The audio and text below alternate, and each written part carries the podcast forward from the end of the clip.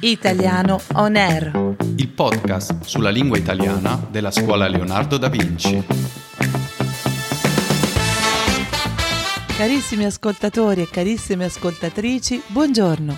Qui è Italiano On Air e io sono Katia. Buongiorno a tutti, io sono Alessio. Ciao Alessio. Se non sbaglio, ci eravamo lasciati un paio di settimane fa con il detto a carnevale ogni scherzo vale. Sì, e sai cosa ho scoperto in questo periodo? No, cosa? E il detto non è completo. Il proverbio completo recita infatti a carnevale ogni scherzo vale, ma che sia uno scherzo che sa di sale.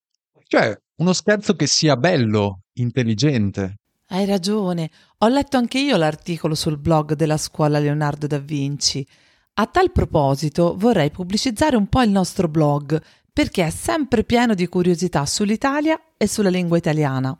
Lo trovate all'indirizzo blog.scuolaleonardo.com. Ma torniamo al carnevale, il tema di questa puntata. Sì, vedi, il carnevale è una festa che risale a prima del cristianesimo, cioè all'epoca pagana. Ma le celebrazioni come le conosciamo oggi, piene di maschere e costumi, risalgono alla Repubblica di Venezia e all'anno 1096. La maschera, se non sbaglio, serviva a garantire l'anonimato di chi partecipava ai festeggiamenti. Esatto. In questo modo ognuno poteva comportarsi in maniera non consona al proprio ruolo sociale senza essere riconosciuto. Nel blog si dice anche che il carnevale serviva per far scaricare eventuali tensioni ed evitare così che ci fossero delle rivolte. Corretto, ma le maschere del carnevale più famose non risalgono a quel periodo storico, bensì alla commedia dell'arte, una forma di spettacolo nata sempre a Venezia nel XVI secolo. Giusto, con la commedia dell'arte nascono i vari Pulcinella, Arlecchino, Rugantino, Meneghino e via dicendo. Ho una curiosità, Katia. Qual è la tua maschera preferita? Sicuramente Arlecchino.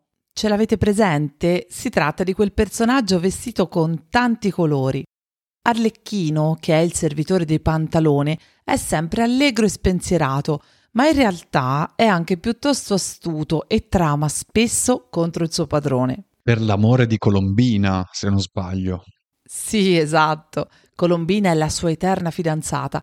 È anche una figura importante perché prima della nascita della commedia dell'arte i ruoli femminili venivano interpretati dagli uomini, perché per una donna era considerato disdicevole il mestiere di attrice, mentre con Colombina si apre finalmente il palco alle donne.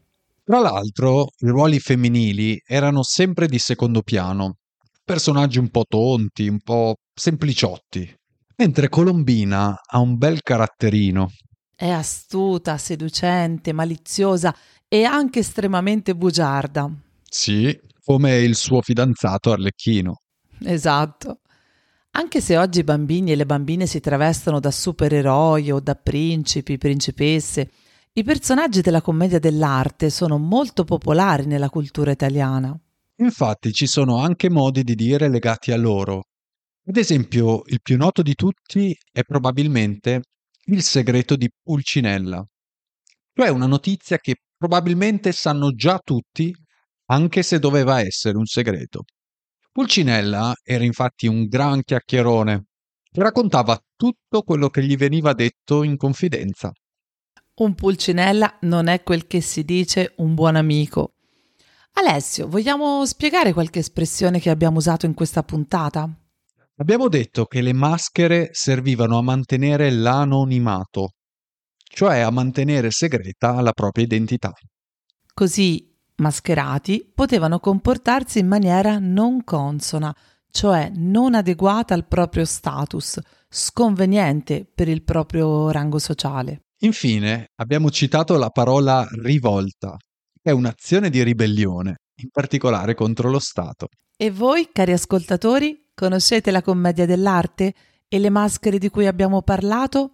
Fateci sapere se ne avete una preferita. Vi ricordiamo che potete rispondere tramite Facebook o Instagram, oppure scrivendoci a podcast-scuolaleonardo.com o lasciando un messaggio vocale tramite il sito podcast.scuolaleonardo.com. Alla prossima settimana con Italiano On Air. Ciao!